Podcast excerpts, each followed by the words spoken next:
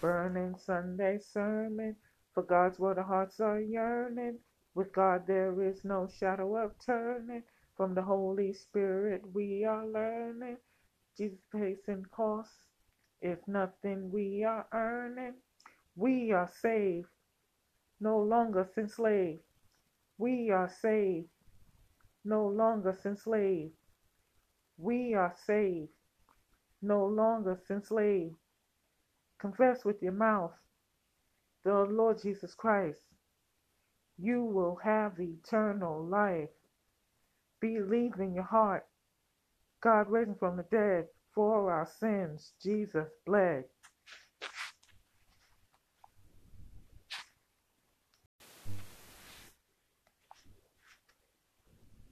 Acts 20, verse 7. Acts 20, verse 7. And upon the first day of the week, when the disciples came together to break bread, Paul preached unto them, ready to depart on the morrow, and continued his speech until midnight. On the first day of the week, the disciples came together. Paul preached until midnight. He continued his speech. So, we find out that on the first day of the week, there was a coming together. They came together to break bread, but they wound up hearing the word preached to them. So there is a precedence for people being preached to on the first day of the week. And the first day of the week is Sunday. It's not Monday. People might get that confused. But that's the first day of the work week, Monday.